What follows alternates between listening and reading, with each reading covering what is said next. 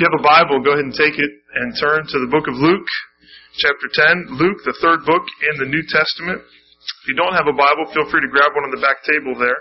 Um, the blue ones you can take and keep, and there's some other ones you can feel free to borrow. Uh, but Luke chapter 10, we're going to look at verses 20 through 24 this morning. We saw last week we were looking at this section of verses in Luke chapter 10. We started in verse 17 and we went through verse 24. And all of this has to do with rejoicing. That's kind of the key word in the passage is rejoicing. And we asked, what do you rejoice in? What gets you excited? What, what brings joy to your heart and to your life? And we said that, that what we rejoice in often reveals something about who we are. So if you rejoice in U of L, it might reveal something about who you are. If you rejoice in a basketball game, it reveals something about your history or your core beliefs. There's a man named Henry Scougal. He wrote this book called The Life of God and the Soul of Man. And here's a quote from that book. It says, The worth and excellency of a soul is to be measured by the object of its love. Let me read that again. The worth and excellency of a soul is to be measured by the object of its love. So in other words, what we delight in, what we rejoice over, reveals the true value of, of who we are. So if my greatest joys are in the pain and failure of others, then that reveals something about me. I saw a YouTube video, and if you laughed at this YouTube video, I'm not condemning you, but it was of this father videotaping children coming out of a school and slipping on ice and just cracking up. And you guys are laughing. Now I'm going to make fun. No. and I thought, it, it's funny, and yet it's terrible. I mean, they were going to get hurt.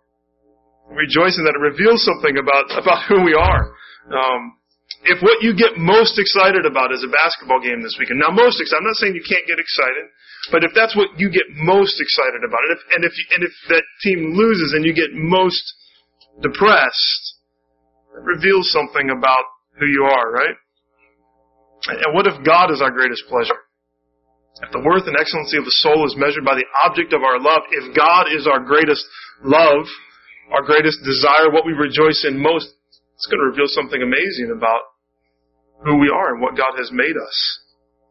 When Henry Scougal wrote those, he intended it to be applied to us, and I think that's a good application. There's an author and pastor named John Piper who began to meditate, though, on how that phrase, the worth and excellency of the soul is to be measured by the objects of love, how that might be applied to God. What does God rejoice in? What does God get most excited about? What, what brings God joy? Because that's going to reveal something about who God is. The overflow of, of, of, of who God is, is, is, is found in what he rejoices in. And so, um, John Piper meditated on that and he wrote this book called The Pleasures of God, Meditations on God's Delight in Being God. Um, and that book, it, it, he uses this passage as one of the bases for, the, for one of the chapters because it talks about something that Jesus rejoices in. And what Jesus rejoices in reveals something about who Jesus is at his core. So we're going to think this morning about what Jesus delights in, what Jesus rejoices in, and then we're going to ask if we rejoice in the same thing and why we should rejoice in the same thing. So let me warn you beforehand. You ready? We're going to think hard this morning. This is not going to be easy. So I want you to zero in. We're going to meditate deeply on this passage. When I say meditate, meditate sometimes has the idea of thinking about nothing um, in, in Eastern religions. We're going to meditate on God's Word. So we're going to think about something and we're going to think deeply about it. We're going to mull over it um, and try to really get down deep into what this says. So we're going to ask a lot of questions of this passage and we're going to drill down and we're going to try to find the answer to two main questions. The two main questions being, what does Jesus rejoice in? And the second one, why should I rejoice in that? So what does Jesus rejoice in, and why should I also rejoice in that? But we're also going to ask a lot of other questions to get to those answers. So let me read from Luke chapter 10. I'm going to start in verse 17, and we're going to go through verse 24. We're going to focus on verses 21 through 24. Luke 10, beginning in verse 17, says, The 72 returned with joy, saying, Lord, even the demons are subject to us in your name. And he said to them, I saw Satan fall like lightning from heaven. Behold, I have given you authority to tread on serpents and scorpions and over all the power of the enemy, and nothing shall hurt you. Nevertheless, do not rejoice in this, that the spirits are subject to you, but rejoice that your names are written in heaven. In that same hour, Jesus rejoiced in the Holy Spirit and said, I thank you, Father, Lord of heaven and earth, that you have hidden these things from the wise and understanding and revealed them to little children. Yes, Father, for such was your gracious will. All things have been handed over to me by my Father. And no one knows who the Son is except the Father, or who the Father is except the Son, and anyone to whom the Son chooses to reveal him. Then turning to the disciples, he said privately, Blessed are the eyes that see what you see. For I tell you that many prophets and kings desired to see what you see and did not see it, and to hear what you hear and did not hear it. There's a lot in here. We got to think hard this morning. So, the, the first question I want to ask is, is when does Jesus rejoice? Jesus rejoices, and he rejoices within a context of something. So, when, what's the occasion here? This, this joy in Jesus is spilling over in the midst of the 72. Remember these disciples that went out to proclaim the, the peace and the nearness of the kingdom? They go out and proclaim, and then they return, and it's right after that that Jesus rejoices. That Satan had, had been defeated in many ways, and he's calling these disciples to rejoice primarily not in in the works that they had done, but but to rejoice that their names are written in heaven. So we said last week that the, the foundation our our rejoicing should be in what Jesus has done through salvation, not through not in what he has done through us in ministry. Our greatest joy should be in the fact that God knows our names not that God has shown outward power through us. And it's in this environment of seeing the message of the nearness of the kingdom spreading and, and, and calling our, our, us to have, find our greatest joy in the peace that God brings. That it's out of that that Jesus then rejoices. It's interesting to note that all three persons of the Trinity are a part of this rejoicing. It says in verse 21, in that same hour he rejoiced in the Holy Spirit. So it seems that the Holy Spirit, in a sense, prompts Jesus to rejoice in this moment. The Holy Spirit is, is present in this.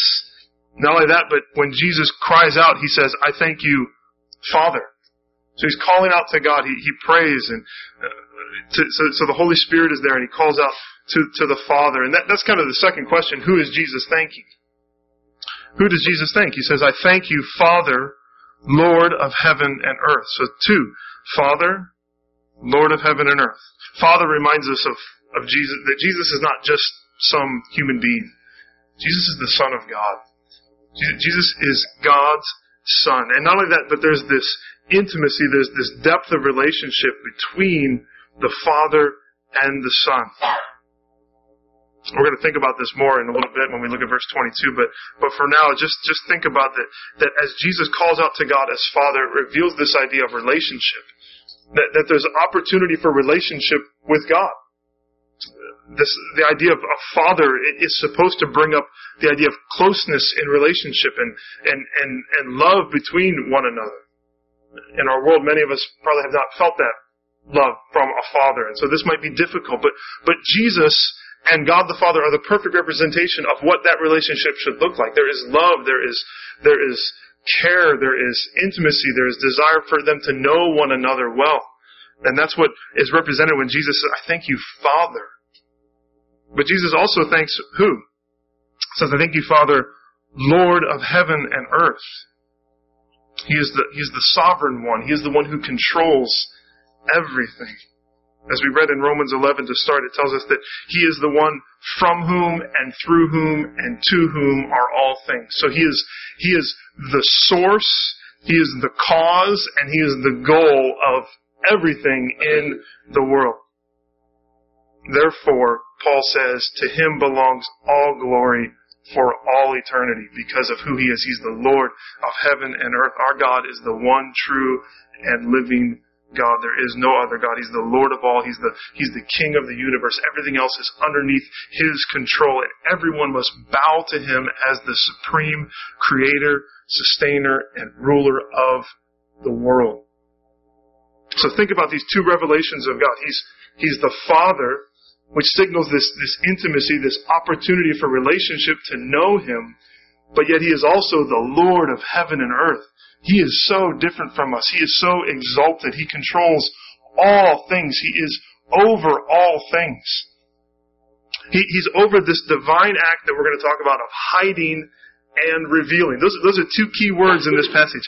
Hiding and revealing. So we should ask the question, what is meant by hiding and revealing? There are things that are hidden and there are things that are revealed. Of course, hiding and revealing, those aren't hard words to understand, right? You know what some, when something's hidden and when something is revealed. To hide something is to do your best to keep something from being known. It's probably best to think about this as a secret. Secret that you have. Not a secret about someone else, but a secret about, about you. Something about you that you don't want anyone else to know. And, and no one else knows. No one knows this about you and, and, and, and you are hiding that. You, you don't want to tell anyone what that is. So the idea here, it says that God has hidden, that I thank you, Father, Lord of heaven and earth, that you have hidden these things. God has a secret. God has something that He's hiding. He's not telling everyone what it is. There's a, there's a secret. But He's also revealing. He's not hiding the secret from everyone. He's revealing it to some. He allows some to know the truth. He's bringing it to light. He's making it fully known. So think about that secret that you were just thinking, that thing about you that no one else knows. That secret that you have. But what if you revealed that to someone? Maybe there, maybe there are just a few people that know that, that thing whatever it might be. But you, you have the power to reveal that. Only you know that secret and only you can reveal what it is. And you determine who you're going to reveal it to or who you're not going to reveal it to. It's, that's yours. It's your secret.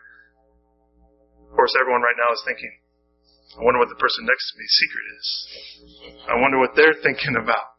But don't think about that. Don't think about that because there's, there's something more important. There's a better secret to know. You know what the secret we want to know is? What is God hiding? What's, what's God's secret? What's, what's the thing? I want to know what that is. So don't care about your neighbor's embarrassing moment from the past, or that their favorite band is One Direction and they're not telling anyone, you know, things like that. Don't think about that. We want to think, what is God, what is God hiding? I want to know what that is, don't you? If God has a secret, I'd like to know what it is. Verse 21 tells us the answer. I thank you, Father, Lord and heaven, Lord of heaven and earth, that you have hidden these things. There's the answer. These things. And then later it says, and revealed them. So those are the two words how we know what it is. These things and them. That doesn't really answer the question though, does it? These things. That doesn't satisfy us. What are these things? Things is such an undescriptive word. Do you remember in English, you're never supposed to use the word thing if you can come up with something else because thing is not descriptive. There's this thing. Well, what does that mean? What is the thing? So what are these things? Remember, thinking hard here. I thank you, Father, Lord, in heaven, that you have hidden these things from the wise and understanding and revealed them to little children. What are these things? What are, what's the them referring to? Remember, within the context, it could refer to the, to the nearness of the kingdom of God. I think it's best to look though at verse 22. I think that verse is going to give us an idea of what these things are. begins all things. What does that mean? It means all things. All things have been handed over to me. Jesus is talking.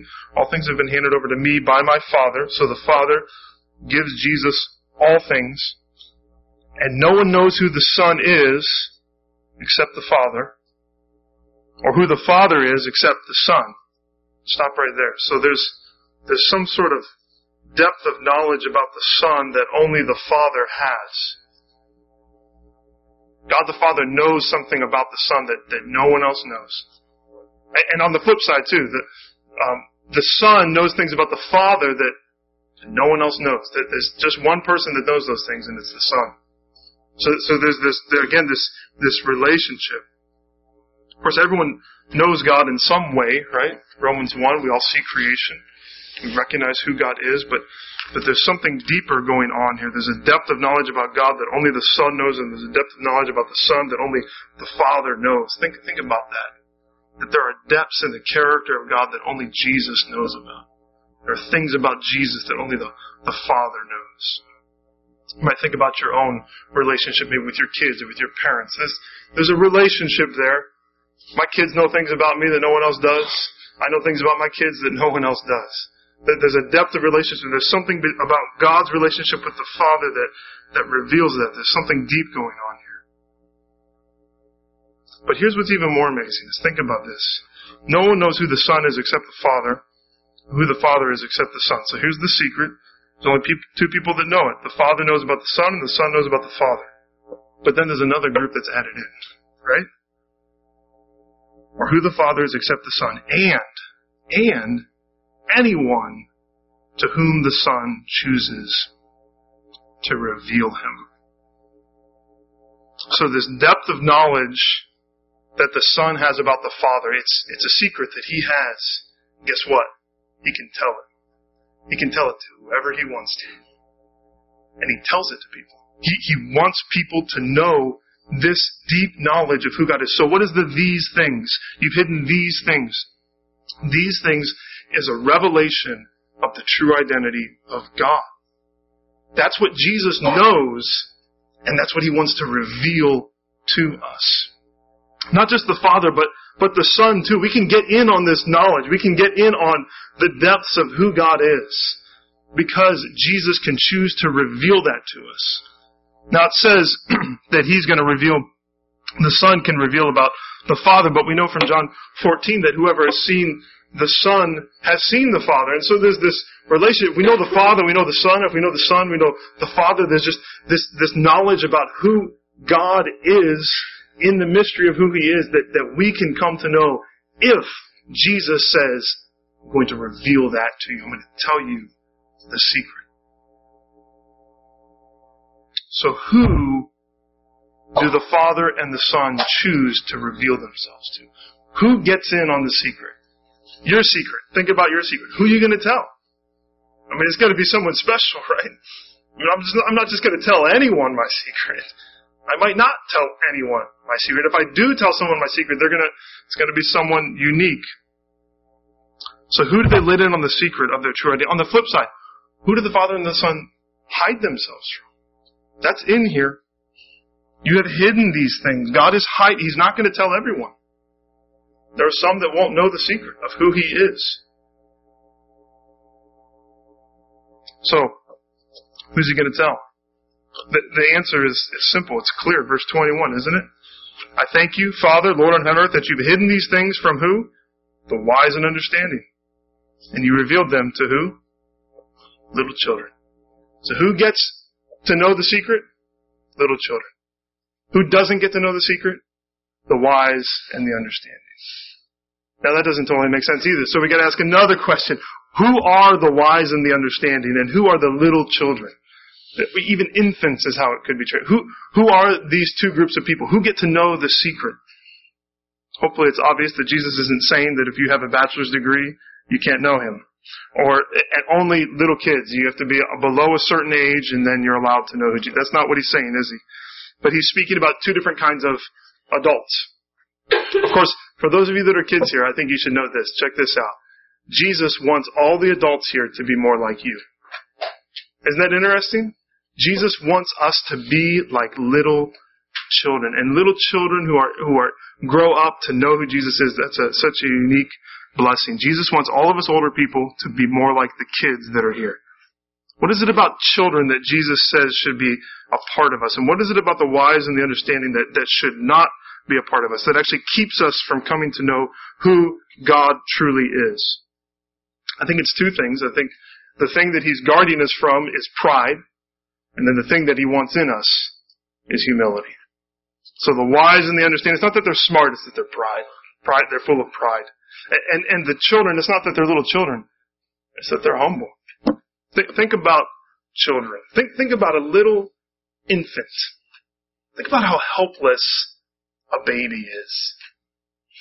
Human children are, are uniquely helpless when you think about other animals. I mean, a horse stands within like five minutes of being born. It takes like, you know, at least nine months before a child can even wobble. You know, it's amazing how dependent we are from the very beginning. If a baby is left alone in the world, that baby will not survive. They are totally 100% dependent upon others to provide them with food and warmth and shelter. Little babies have no pride, do they? I heard about uh, Joshua's little baby crying last night. Sarah Elizabeth said it was a rough night. Babies don't have pride that says, ah, I'll let them sleep. I, I, I'll take care of this on my own. They say, I'm hungry or I'm upset and I'm going to scream because I need help. That's how babies are. But think about someone who's wise. I'm not talking just book smarts, but they, they just think that they're smart. Maybe it's street smarts. They think they got it all figured out. There's a pride there, isn't there? They, they know that they, they can, the things that they can do and, and they avoid looking for help from others. Isn't that hard to ask for help? Nobody likes asking for help. That's, we're hardwired to say, I'll figure this out on my own. That's the wise and the understanding, the self-sufficient. So Jesus isn't saying that he has a preference towards little children and he's against the smart and the wise. Jesus is not a respecter of persons in, in any ways. Rather, he's saying in a different way what he says in Matthew 18.3. This is what Jesus says in Matthew 18.3. Unless you are converted and become like little children, you will not enter the kingdom of heaven. So if you want to know who Jesus is, if you want to get in on the secret, you know what you gotta do? You gotta become like a little child. You gotta become like a baby. You must come to Jesus in humility. The way to know who he is is to come in humility. Who is he going to reveal himself to? To the humble, to the little children, to the ones that say, I'm dependent. I, I got, I have nothing, Jesus. It, without you, I have nothing. I have no hope. It's only those who come on their knees that can get to Jesus. Can I use another Indiana Jones illustration? I did that last week. I, I, don't know how you get two in a row, Indiana Jones, but in Indiana Jones in the Last Crusade, they're, they're looking to get to the Holy Grail, and there's these three tests that they have to pass, and he has clues about how to get through each test. And the first one, the clue is only the penitent man will pass. Do you remember this? And he's repeating it over and over in, in his head. Only the penitent man will pass. Only the penitent man will pass. What does that mean? He doesn't know how to get through. And finally, as he's walking in, it hits him the penitent man kneels before God. And at that moment, he kneels and the blade comes and, you know, misses his head and he rolls over and he's, and he's saved. But it's amazing. Only the penitent man will pass. And isn't that true about coming to God? It's only the penitent. It's only the one who's willing to kneel that can get to Jesus. Everyone comes in the same way. Everyone comes in the same way. We all come kneeling before Jesus. And no one comes standing up, bringing things, saying, look, Jesus, look at all that I have. This is why you should accept me. It's only the penitent, only those that are come in humility like little children. Let me read to you a full description. This is from that book the, that I mentioned, The Pleasures of God. This is what um, John Piper says about infants. The infants are those who know and feel themselves helpless and unworthy of any good from God. You feel that? They have renounced all pride and boasting. They do not feel resourceful in themselves to know God or to save themselves from judgment. They admit that without special divine revelation, they will not know the most important reality and will not know how to live according to the truth. They admit humbly that if they ever know God for who He really is, it will be owing to the same wonderful work of divine grace that Jesus spoke over Peter's confession. Remember this? Matthew 16, 17. Flesh and blood, Peter, did not reveal this to you, but my Father who is in heaven. How did Peter know? Because God told him. The infants on this side of the cross know that they are utterly dependent on the death of Christ to open the door to wisdom. Without his atoning, substitutionary death, all access to God and his wisdom would be cut off.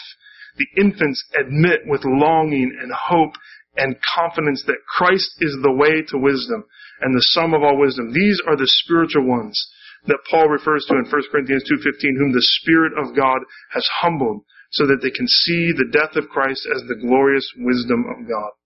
To such ones the Father reveals the Son and the Son reveals the Father. They are the ones who receive the word of the cross because it is not foolishness to them. This is what he says about the wise and intelligent. The wise and the intelligent, on the other hand, are offended by the word of the cross. To them it is foolishness because the cross makes clear the helplessness and unworthiness of all human beings. The cross exalts God's grace and undermines all boasting except in the Lord. But pride is the deep pleasure of the wise and intelligent. Therefore they resist anything that contradicts their sense of self-sufficiency and resourcefulness. They want to take credit for and be praised for their intellectual accomplishments. The wise and the understanding, they don't want to come to the cross. Because if they come to the cross, they have to come on their knees and they have to admit that they can't do anything. And they say, oh, I'm too smart for that. The cross is foolishness. I don't get it. It doesn't make any sense to me because I can come to God on my own terms. 1 Corinthians 1 is the key parallel passage here. Feel free to turn there if you want, or I'll just read it. 1 Corinthians chapter 1, beginning in verse 18. This is what Paul says. For the word of the cross is folly, it's foolishness to those who are perishing, but to us who are being saved, it is the power of God. Verse 19, for it is written, I will destroy the wisdom of the wise, and the discernment of the discerning I will thwart. Where is the one who is wise? Where, where is the scribe? Where is the debater of this age? Has not God made foolish the wisdom of the world? For since in the wisdom of God the world did not know God through wisdom, it pleased God through the folly that we preach to save those who believe. For Jews demand signs and Greeks seek wisdom, but we preach Christ crucified, a stumbling block to Jews and folly to Gentiles, but to those who are called, both Jews and Greeks, Christ, the power of God and the wisdom of God. For the foolishness of God is wiser than men. Isn't that good? The foolishness of God is wiser than men, and the weakness of God is stronger than men. Then I love this part. This is one of my favorite parts in all of Scripture. Paul says, For consider your calling, brothers. He says, Look around. Look around the church. Not many of you were wise according to worldly standards. Not many were powerful. Not many were of noble birth. But God chose what is foolish in the world to shame the wise. God chose what is weak in the world to shame the strong. God chose what is low and despised in the world, even things that are not, to bring to nothing things that are, so that no human might boast in the presence of God. And because of him, you are in Christ, who became to us wisdom from God, righteousness, and sanctification and redemption, so that, as it is written, let the one who boasts boast in the Lord. He says, look around. Not many Tim Tebows. There's a few. We exalt the Christians that, that are revered in the world. But in actuality, you know what we're mostly made of, up, made up of? Those that aren't wise, those that aren't understanding. And even those that are wise and understanding must become children to get in. There must be humility. The end of this, that the one who boasts boast in the Lord. Because of him you are in Christ, who became for us wisdom from God, righteousness, sanctification, redemption. Here's the answer to the, to the ultimate question then. Why does all of this fill Jesus with joy? Why does Jesus rejoice at this? Because that's, that's the main question. Remember, so we're going on, we've asked, we kind of thought about a lot of different things. Now we're coming back to the main question. Because it says, in that same hour, he rejoiced. Jesus is excited. What's he excited about? He's excited that God, the Father, the Lord of the heavens and the earth, has decided to hide these things from the wise and the understanding and to reveal them to little children. Why does that get Jesus excited? Why does Jesus rejoice at that. First off, let me say this. Jesus is not rejoicing at our foolishness. Jesus is not, is not saying, I'm excited that you are weak. But his joy is in this, this mysterious plan, this glorious plan of salvation where God chooses to hide himself from the prideful and the self-sufficient and chooses to reveal himself to those who are humble and see that they are completely dependent upon God for salvation. Jesus is rejoicing in the Father's gracious will. Jesus isn't gloating over us. If we're tempted to get upset about the thought that God chooses some for salvation and blinds others, then we're reminded of, of this. It's grace for anyone to see. Look what he says. This is, no one knows, the, he says, wise, I'm sorry, that you have hidden these things from the wise and understanding and revealed them to little children. Yes, Father, for such was your gracious will. It's grace that anyone sees. We have the question wrong. We say, why does God choose some and not the others? Uh, others? The question is, why does God choose anyone? Why can anyone's eyes be open to see the truth of this? It's a miracle that any of us see and hear and understand the gospel. It's a miracle of grace. And the reason that Jesus exalts in it is because who looks great? God does. Jesus looks great. No one else. You don't look great. And I don't look great. What did, what did Paul say? God has chosen the foolish things of the world. He's chosen us because we are fools. That's why you are a child of God. Because you have come and said, I'm a little child. Jesus, I have nothing. I am totally dependent upon you. And so Jesus rejoices. Why? Because Jesus' greatest desire is for his own glory and for the glory of the Father. Now that might sound prideful, but think about this. Go back to that quote. The worth and excellency of a soul is to be measured by the object of its love. And if God is the greatest being in all the world, then he must rejoice in what is greatest because that's going to reflect on who he is. So if God rejoices in anything else besides himself, then it's idolatry. And it decreases the value of who he is. God has to rejoice most fully in who he is because he is the greatest of anything in the world. So he rejoices in himself. And that is right. It's good for him to do that. And so he rejoices then in anything that makes him look great.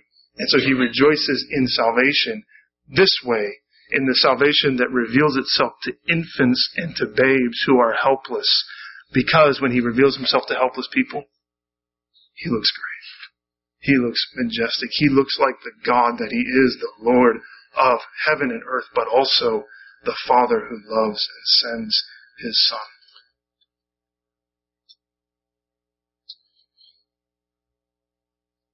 You know, the idea of choosing, I think, is hard because we, we don't understand this idea of choosing based on nothing.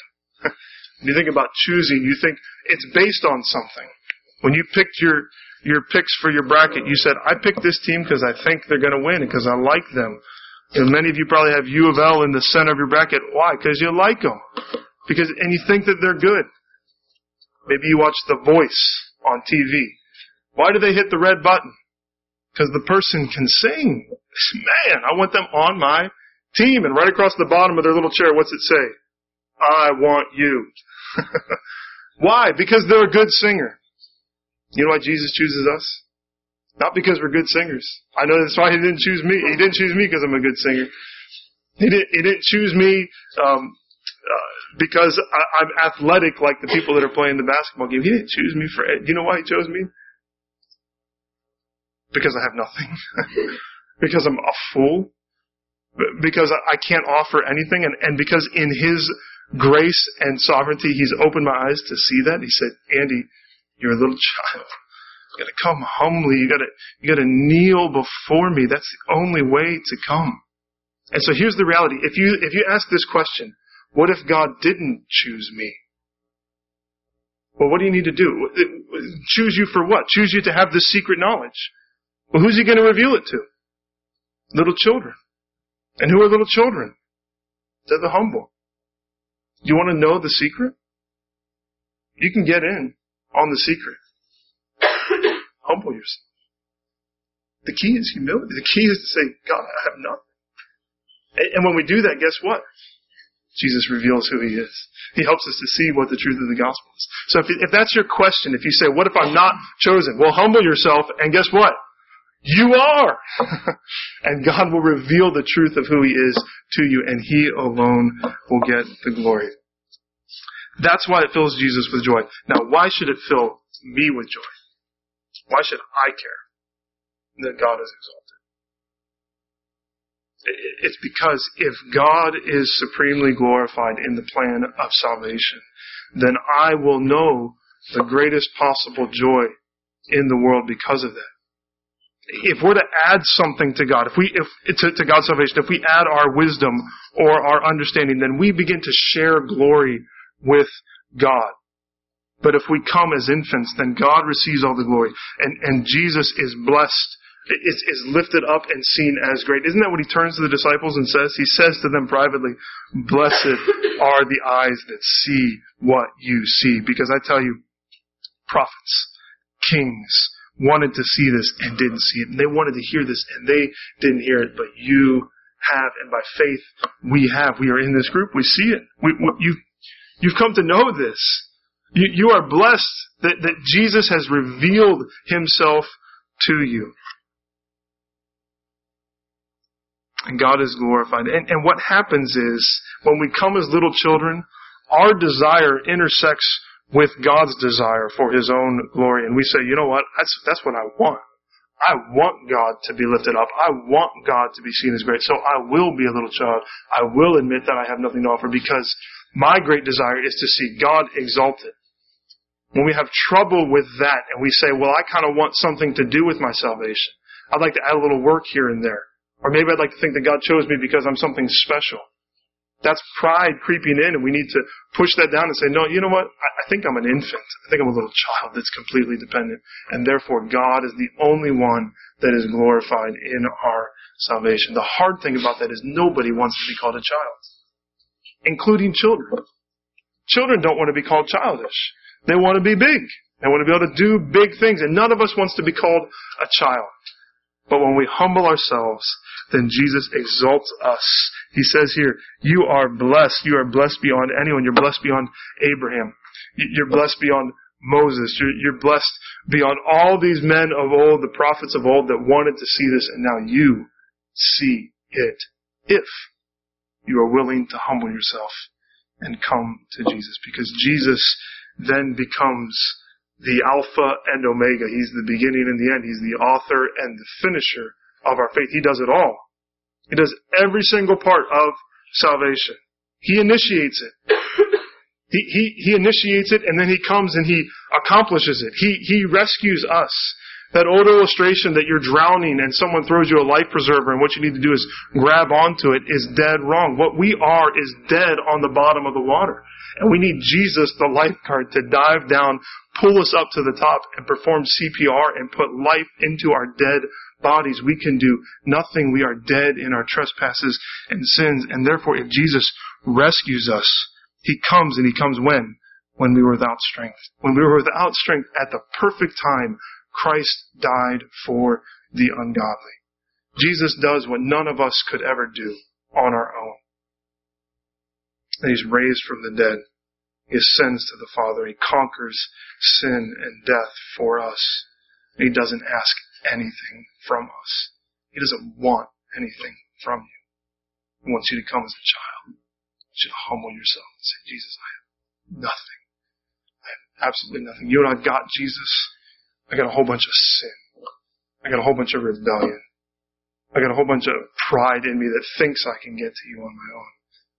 And so what he wants us to do is he wants us to come and repent of that. Jesus wants you to repent of thinking that you can earn your way to him. Jesus wants you to repent of the ways that we have rebelled against the Lord of heaven and earth. He says, turn from that, humble yourself, turn and then put your faith in me alone. Don't say, I'm going to climb the ladder, Jesus. You say, Jesus has done it all for me. He has come. He lived the life I could not live. He never failed. And then he died, and he didn't die because he did anything wrong. He did because I, he died because I did everything wrong, because I sinned and I failed. And Jesus takes the penalty for our sin upon himself. And all he asks is you would, that we would repent and believe that we would humble ourselves like little children and say, God, we want you alone to get the glory in our salvation. We have done nothing, but you have done it all. All praise to God alone because this is His gracious will. What grace. What amazing grace that God has shown us. I pray that as we think hard, that it would come from our brains and then sink down deep into our hearts and we would see the glory of who God is. Why does Jesus rejoice in this? Because in this way, God is lifted up and God is seen as great. And if we are willing to come in that same way, then we will rejoice in it as well. Why? Because the great desire of our soul becomes the glory of God, that God would be seen as great because He is. We pray for us. Lord, in the midst of all this, I just confess that I don't understand it all, and none of us do. Lord, what a mystery salvation is, but it's a wonderful mystery.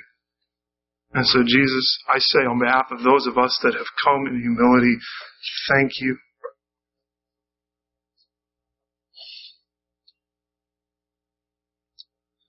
God, we have nothing. Yet you have adopted us. When we were dead, when we were children, when we were infants, and we couldn't do anything, you rescued us, Lord. And so you receive all the praise and the glory and the honor. Lord, from you and through you and to you are all, all things. And so for all eternity, may you be lifted up and seen as great.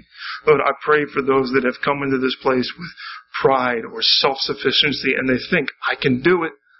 I can get to God. I can make God happy, Lord, that you would lovingly crush that and that you would make them little children who must come on their knees to you. Lord God, that is your gracious will. It is your good will to humble us and let us see our need of you. Lord, please be exalted, be lifted up in this moment in this service, Lord, but in our lives as well, that we would continue to push down the pride and we would lift Jesus up to where he needs to be. Pray this all in Jesus' name. Amen.